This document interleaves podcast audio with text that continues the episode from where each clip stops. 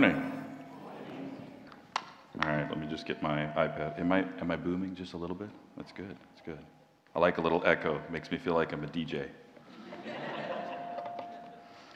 All right, well, um, while we let the sound team kind of figure out what's going on with that, I think that'll be good. Uh, we're going to be picking up on our series on standing firm. Uh, and I don't know if you have one of these. Most of us have gone digital at this point, so that's fine. If you haven't heard of one of this, this is called the Bible. Um, it's a paper based book that's spelled B O O K. Um, and I encourage you to, to have one of those. Uh, one of the things that uh, this has nothing to do with, this, the, with uh, the preach today, but just as a, as a note. So I work in education, and one of the things you should know is that the way you read digitally is completely different than the way you read on paper. So there's a thing in your mind that we call deep reading. Uh, this is not one of those things where a bunch of people are like, mm-hmm, yeah, you. Now I'm not talking like opinion. Uh, neuroscientists and cognitive uh, behavioralists have found that the way you read on paper retains differently in your mind. So if you have an app awesome and don't feel uh, browbeaten or anything else. But if you have a paper Bible, it's a good thing to have, uh, and it's a good thing to read, and you retain it better. It's a better way to memorize Scripture. So, whether you're in your paper Bible this morning or whether you are in your digital app this morning, uh, I encourage you to follow along as we go through some things. But before we go too far, I did actually want to talk, uh, kind of bring us back to where we've been in the series so far. So we began about, I think it's three weeks ago now, uh, with Vision Sunday and starting off on a launch. And Pastor Andy talked at that time about a reading plan through the book of Ephesians. So if you haven't gone through the book of Ephesians, I actually have a slide up here. Uh, we're in week four. So if you're like me, that means last night you started on week one. Um, and so you might have some catching up to do. The great thing is, is, that, is that God's timing is eternal, right? So wherever you intersect with Him, He is willing and waiting to, to meet you. So I encourage you, be on week four uh, if you can, and if not, you have some catch up to do, and you can, you can work on that. Um, for those of you who might not be familiar, the, the book of Ephesians is a book to the church in the city of Ephesus. This was Paul writing to an audience of new Christians and, and kind of engaging with them in their spiritual journey. And the touchstone that we've been using through this series has been, we're saying, is stand firm. It actually comes from the very end of the book where Paul is basically saying, uh, this is the point at which we now need to, to hold in, we need to dig in, and we need to be prepared. And he gives this beautiful illustration of the armor of God. Those of us who are raised in the church will know a lot about that. And for those of us that are, are less familiar, the Roman centurions at that time were everywhere. Everyone knew the Roman army. So using this reference point of this is what a soldier looks like and this is how you stand firm would have been very familiar to them. For us, perhaps a little bit less familiar. So, this idea that we've kind of been, been holding on to is actually just the standing and this pair of boots that's going to hold us in place. And, and it's just a beautiful picture.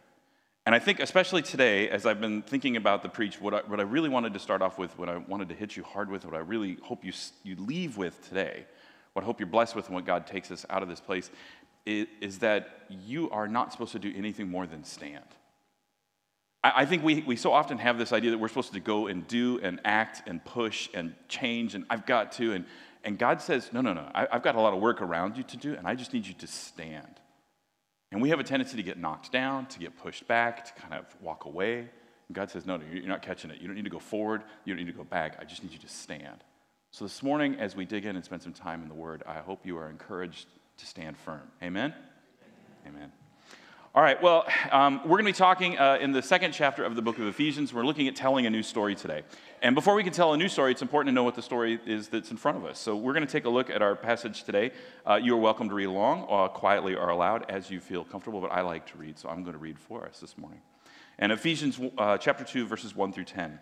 As for you, you were dead in your transgressions and sins in which you used to live when you followed the ways of this world and the ruler of the kingdom of the air, the Spirit who is now at work in those who are disobedient. All of us lived among them at one time, gratifying the cravings of our flesh and following its desires and thoughts. Like the rest, we were by nature deserving of wrath. Wrath, that's a good word. But because of his great love for us, God, who is rich in mercy, made us alive with Christ, even when we were dead in transgressions. It is by grace that you have been saved. And God raised us up with Christ and seated us with him at the heavenly realms in Christ Jesus, in order that in the coming ages he might show the incomparable richness of his grace expressed in his kindness to us in Christ Jesus. For it is by grace you've been saved through faith, and it is not from yourselves, it is the gift of God, not by works, so that no one can boast. For we are God's handiwork created in Christ Jesus to do good works which God prepared in advance for us to do. And this is the word of the Lord for us today. Mm-hmm. Well, I think that to really frame our talk today, we, we want to really go back to the three isms that Andy launched with uh, on Vision Sunday. And he introduced to us three isms. He didn't call them isms, I've called them isms because I think it's a little more catchy. Um, but he talked about the big cultural narratives. And he showed us this piece of uh, this Jenga puzzle that he was working on, and we pulled out some pieces. And, and the three big cultural narratives that we saw were the, the, the, uh, the narrative of secularism. In other words, there, there isn't any God. So there's nothing you need to, to, to, think about in that respect. It's just about you. And that leads us to expressing individualism, expressive individualism, sorry. Self is all that matters, which takes us to a third uh, narrative, which is the postmodern narrative, which is that everyone has their own truth. So there's no God, you're all that matters, make up your own truth. And what our passage today does is it sits in stark contrast and says, no, no, that's not true at all. I am God. I created the universe. I purposed, planned, and made everything around you. I know you. I created you. And I have a plan for you. And that's really challenging for us because if we're not in line with that, then we're out of line with that. And if we're out of line with that, that means we either need to change or we need to try and think differently about our actions so we, we take on these different narratives so that I can justify to myself, so I can sleep at night, so I feel okay with the decisions I'm making that aren't fitting the truth. And it's a very, very difficult spot to be. I find this is kind of a hard word to share today. So, as I did that, I thought I would try and make it maybe a little bit more accessible for it. So, there's another way to kind of say this. And I, I thought that another way to say this and another way to look at this might be looking at the Barbie movie. I don't know if any of you have seen the Barbie movie. Has anybody seen, is anybody willing to admit that they have seen the Barbie movie? Right? A bunch of women confidently like here, a bunch of their, their partners kind of like, looking around. Um, what I found really interesting is I, I was actually uh, with my boys. We did not go see the Barbie movie. We were out seeing, I don't know, the Paw Patrol's Mighty Pups, I think. I can't remember. Anyway, we, we were at a different film this summer. And we came out of the film, and, and as we came out of the film over here at the, uh, at the theater here in Feltham, um, a bunch of people were out and they were dancing and they were dressed as characters from Barbie. I'm not sure. I did not play a lot with Barbies as a child. Um, it was more G.I. Joe, which let's be honest, it's just Barbie for boys, but that's fine. So I, I went off it and I, I came out, and there's all these young ladies and, and, young men dressed up in these costumes and kind of dancing and getting ready to see the movie. And I thought, well, that's, that's interesting. That's, that's kind of fun. Um, and then I found out, you might not believe this, but actually, uh, we have a pastor on staff who also participated in this event. And so, Pastor Dave, uh, got to go, and I think we'll see, we've got a photo of him on the next slide here. Uh, he actually went. Now, I did reach out to Pastor Beth and I said, Can I get a photo of that? And I, I think that Dave is very wisely protecting himself against future blackmail for like having to wash people's cars or I don't know what. But she said, Oh, no, we don't, we don't have a photo, which I'm not sure I believe, but okay. Um, for his birthday, then, I thought it only appropriate uh, about uh, uh, two weeks ago to give him a gift because you know we're friends and so i got him a birthday gift and, and the birthday gift i got dave was, was the, the ken barbie playing football because dave's quite a footballer. Um, he thought this was pretty funny and he put it up on his mantle took a photo and all the rest. Um, but then pastor andy noted and, i thought this was quite, quite interesting um, do you see what it says there in, underneath the barbie logo? Can you read that? You can be anything. And how great does that feel right? Like yeah i can be anything Except that that's a cultural narrative and a cultural lie. It's not just telling you you can be anything, because anything could be anything. You're trying to figure out your gender identity? Be anything. You're trying to figure out your, your, your sexuality with your, with your partner, your relationship? Be anything. You think that, you know, there's not a God? Just be your own God. Be anything. That's where that narrative starts. And so, this, this very subtle narrative, which I hadn't noticed, I thought I was giving a funny gift to my friend, and then I, I, I got that from Eddie, and I was like, oh, I, I messed up. I, I blew it. You know, it's like I should have stripped that logo off, but I couldn't figure out how to do it. Now, it would be silly if it was just that, right? So, so let's, let's go a little bit bigger than this. Uh, this is Adam Grant. I don't know if you know a behavioral uh, a cognitive researcher, uh, an organizational psychologist at a university in the United States called Wharton. Um, he has, I don't know if you can see, but he has more than 5 million followers. And LinkedIn identifies him as a top voice. Wouldn't that be great? We're like, yes, I'm a top voice. Well, as I was, as I was preparing for the talk, actually, uh, this, this came out actually last night. So I was like, oh, I have to put this in. This is so good. Because it came through my feed, and I saw, because I, I follow him, and I like some of the things he has to say. He has some really interesting ideas. But he said this He said, the core question of identity is not who others think you should be, it's who you aspire to be. All that matters is what I want to be. It doesn't matter what I am or how I'm made, I can be what I want to be. Now, I, I want to be careful and I, I want to make sure that we acknowledge that there is agency. God has agency in our lives. He has expressive individualism for you in the context of Himself, but not the way our culture defines it. He wants you to be you. He made you to be you, not to be somebody else. But He did not make you to be anybody you want to be. And that's really hard. I, have got three boys. I, how many parents in the room? Hands up. Come on, be honest. Some of you are like, uh, I don't want to put that hand up. Yeah, yes if you're a parent in the room, you have these desires and aspirations for your child. And, and I would say, my judgment call, so this is me being judgy, but I would say if you're a really good parent, you're the parent that's like, whatever you want to be. And yet at the end, that narrative, I mean, we, we buy into it even in the church, and it's not true. It's not whatever you want to be, it's whatever God wants you to be. And God's got a plan and He's got a purpose and He has a way. I need to be careful to make sure that I'm co- cooperating with Him in that. I don't need to tell God, I've checked. God doesn't need my advice. He's been very clear on that. Often too many times. Um, but I want to be, I want to also check. So if we can go to the next slide, I don't know if you saw this, but in, in just two minutes, I, so I got this screenshot last night, and then I got it from my iPhone, so I was airdropping it to my Mac, and I was like, I'll just screenshot it on my Mac. So I went back to my Mac, and within just two minutes of that, that interchange, this, this post that this person has put out there, this five million person followed man, has gone up over a thousand posts. I haven't checked this morning, I should have. I'm sure it'll be in the tens of thousands. People are listening to the voices that tell them to be who they want to be. And I believe that we need to focus on what God says. And what God says is completely different.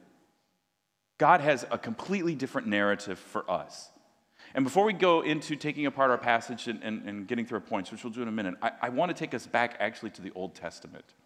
Because I'm a big believer that, that we should listen to people wiser than us. And one of my favorite people to listen to that's much wiser than me is Solomon.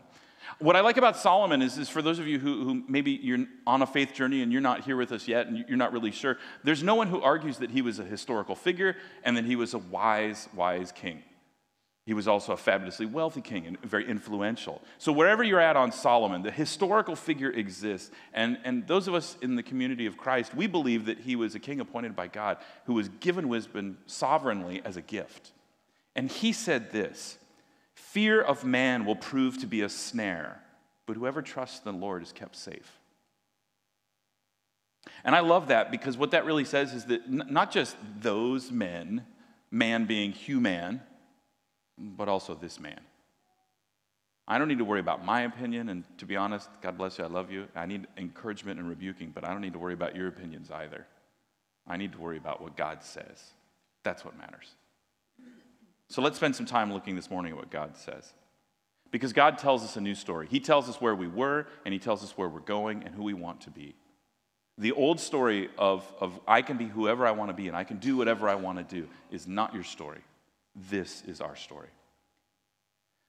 The first thing I want to point out is, is that we were dead and deceived. Everybody say dead and deceived. Yeah, it's not a good condition. And, and the, the, Bible tells us this in, in, Ephesians 2 1 through 13. As for you, you were dead in your transgressions and sins. I want to be very clear that's not a positive place to be. That's not an iffy statement. That's not like, oh, well, if you look in Greek, what it really meant was kind of like sleeping. No, it means dead. It means that it is corrupt, it is filthy, it smells bad, it's offensive. Nobody wants to be around death. It's not like Happyville. We're not doing that. That's not a good place to be. In your transgressions and your sins, in which you used to live, all of you used to live this way. I used to live this way when you followed the ways of this world and the ruler of the kingdom of the air. And I emphasize that because I want you to remember that we are in a spiritual battle. We are opposing opposite forces. There is an enemy who is here to kill, steal, and destroy. And it is by Jesus' power alone that we overcome that. Amen? And you need to remember that if there is an enemy, then when you're looking at your life and you're going, yeah, but I, I did the Jesus stuff and I'm following and I'm in the small group and things are supposed to be getting better, they don't sometimes. And that's really hard news. I, I, I was listening to a sermon last night from a, a pastor uh, in the United States New Song. Uh, his name is Dave Gibbons. And he brought a woman on stage who began to tell her story, and she was sharing her testimony. And she talked about traveling to the hospital on Thanksgiving night uh, in 2019, and her daughter had a heart attack and died. She was two years old, firstborn child. Now you're waiting, right? You're waiting. You're like, oh yeah, but then they prayed and God did something and He brought her back, right? And this mother was a devout Christian and she prayed and she was hoping and she was pushing, and the little girl died. Now, she went on to talk about what God brought out of that. But, but I, I want to be really clear that we, we were dead, and the ruler of the kingdom of the air, he's going to attack us in ways that will attack our families, that will attack our hearts, that will attack our jobs, and will attack our friendships. And God is asking you in the middle of that to still stand firm.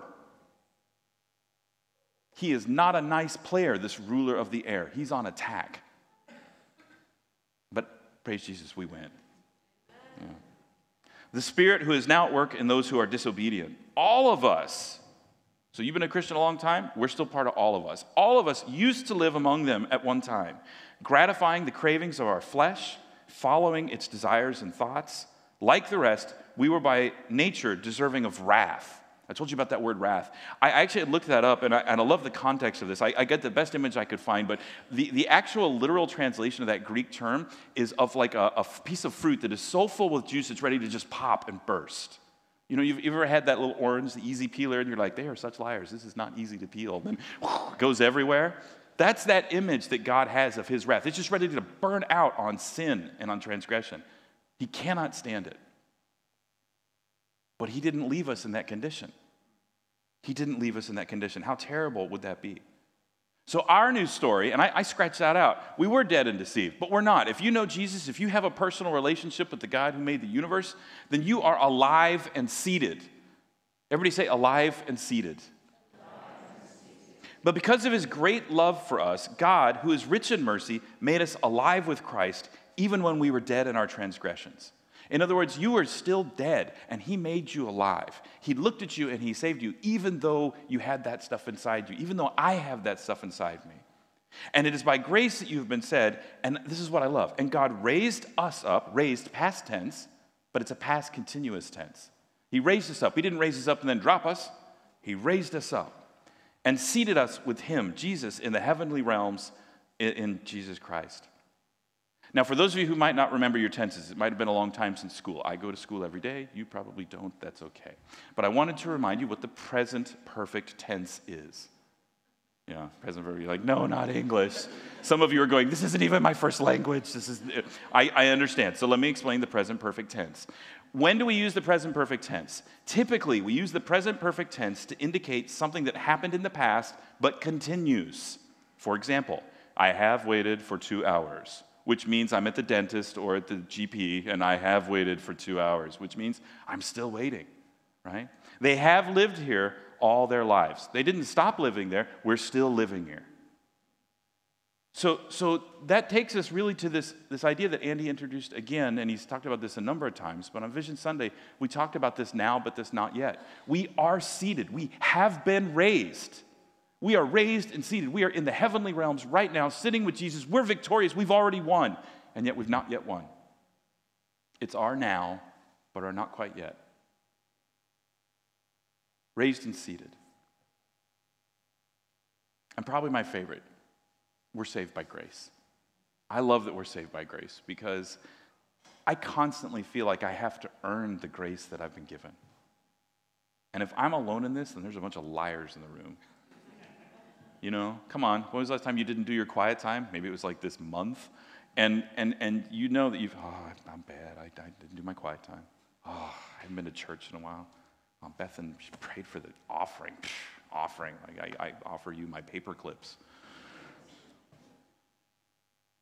And we feel like we have to do something before we can come back to church. I need to, I need to clean up a little bit. I need to freshen up spiritually inside. I got to change things. And God says, no. No, this is by grace you've been saved. I've given you a gift while you were still dead, while you were still a mess. I didn't say clean up first, do these 10 things, then come on in through the doors. I took you right where you were and I saved you by grace. Now, it's important in this verse it is by grace through faith. So it isn't just this amazing gift that God gives, we have to accept it. That's how a gift works. For it is by grace you've been saved through faith, and this is not from yourselves. It is the gift from God, not by works, so that no one can boast. So you very clearly have been given a gift, and you have to choose to accept it. And if you're at a point in your life right now, if you're checking us out, if you're online, if you're just here because somebody made you come, or you thought, I'm going to try, I'm going to check it out, you may not have received this gift. And to receive the gift, you have to take it. You have to say, I accept that grace that's been given to me. And I want to move on that. I, I don't know what that means for my life. I don't know how it's going to change. Jason says it's going to be hard. I'm not sure if I'm in for that. But by God's power and grace, you are.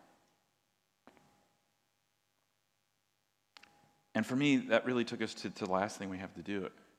I tried so hard. I wanted to come up with like some really catchy things to say, some different fun points, you know, a bunch of L's, a bunch of S's. I just couldn't, I couldn't do it. I had to let the passage speak for itself. And it finished with just standing firm.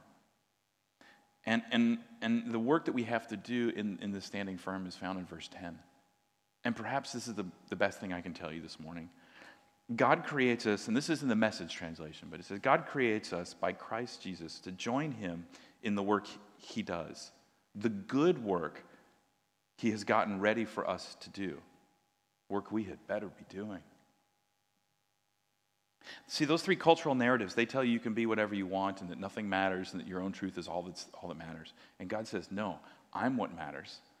I wrote you, I made the truth, and I'm telling you who you are going to be. And most importantly, He says that I know you don't feel seen. I know you might not feel like you have anything that matters, but I have work for you.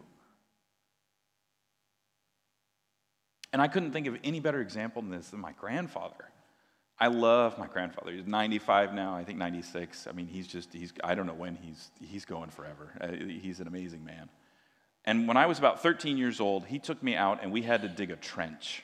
Now, uh, it was an irrigation trench going from the front of their property to the back of their property, and it had to be about a, a meter wide and about a meter deep. And so my brother and I started, and it was a meter wide and a meter deep. And about 25 feet on. It was about a shovel wide and two shovels deep. By the end, it was like we just kind of scratched the ground.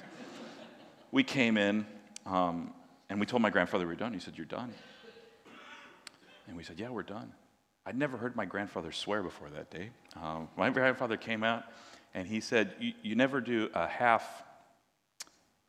Uh, you can kind of you can kind of fill that part in there, but yeah, he said you never do half of a job. And he said, Because you leave twice as much work for another man. And he picked up the shovel, and my, at that time, 65 year old grandfather finished the trench on his own. And I'd never felt more ashamed or like I, kind of just wrong. Like he had this work for me to do, and I didn't do it. Now, that in stark contrast to, to the next summer when we're baling hay, and my grandfather introduced me to my very first malted beverage. Um, and I, I, spent the summer baling hay, 80 pound bales of hay, and we had to move an entire lorry full of hay off and into the barn. I'd never done that before, and I was uh, grade eight, which is here year nine, so I'm kind of a, a, an absolute wimp, and I'm like, and my grandfather's like, and at the end, he was just proud of me because I'd done good work with my grandfather that day. And those moments stand out because there's that work that he had for me, and when I do that work well, I just feel like, yeah, this is what I needed to be doing. So we see that and we're like, oh, but God's going to tell me what I have to do. And He's got this thing. He has your gifts, your abilities, your creation of you in mind. And He purposed work based on that, not because He needs you, because He wants you. My grandfather wanted me. God wants you. And He has this handiwork for you to do today. So let me finish with this thought. C.S. Lewis said that it, Christianity, if false, is of no importance. And if true, it's of infinite importance.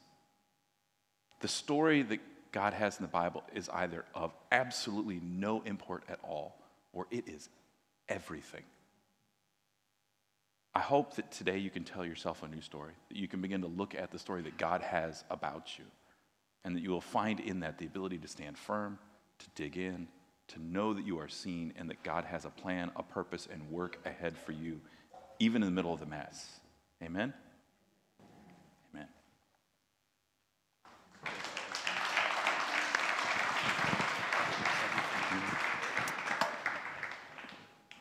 So that was rich. And I would love to, because it, it would feel rude not to have a moment where if anybody is here that hasn't accepted the free gift of Jesus for themselves, that we didn't have a moment where you could do that. And actually, for all of us, I know many of us here gave our lives to Jesus like sometimes many, many years ago, but it can be helpful for us just to like take a moment and say, Jesus, thank you. Like, I'm taking hold of the gift of grace by faith, but I'm still incredibly grateful that it's free and I don't get to earn it. And so, for all of us, I would just encourage us in this moment to be thankful.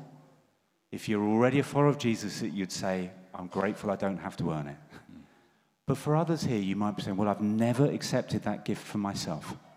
So, can I just invite us to bow our heads just for a moment? I'm going to pray a very simple prayer. And if this is a prayer for you today because you've never said yes to Jesus before and accepted his free gift of life, then would you just make this prayer your own in this moment? Jesus, thank you that you have written a new story for me. Jesus, I recognize that without you, I am dead and deceived. Not a little bit dead, but fully. And Jesus, I'm sorry that I've kept going my own way. But Jesus, I hear your offer of life and your offer of a new story and forgiveness and hope and purpose. And Jesus, I, I hear and I acknowledge today that it is free, but I need to take hold of it. And so, Jesus, I'm holding my hands out and I'm taking hold of your amazing grace for myself. I'm saying yes for myself in this moment. Jesus, knowing that as I do that, I get a new story. I'm raised with Christ. I'm seated in heavenly places. My life has changed direction. And so, Jesus, as I open my heart to you, would you fill me with your Holy Spirit and enable me to live out this new story? If you've prayed that with me just now for the first time, you just look up and catch my eye? Everybody else has got their eyes and heads bowed.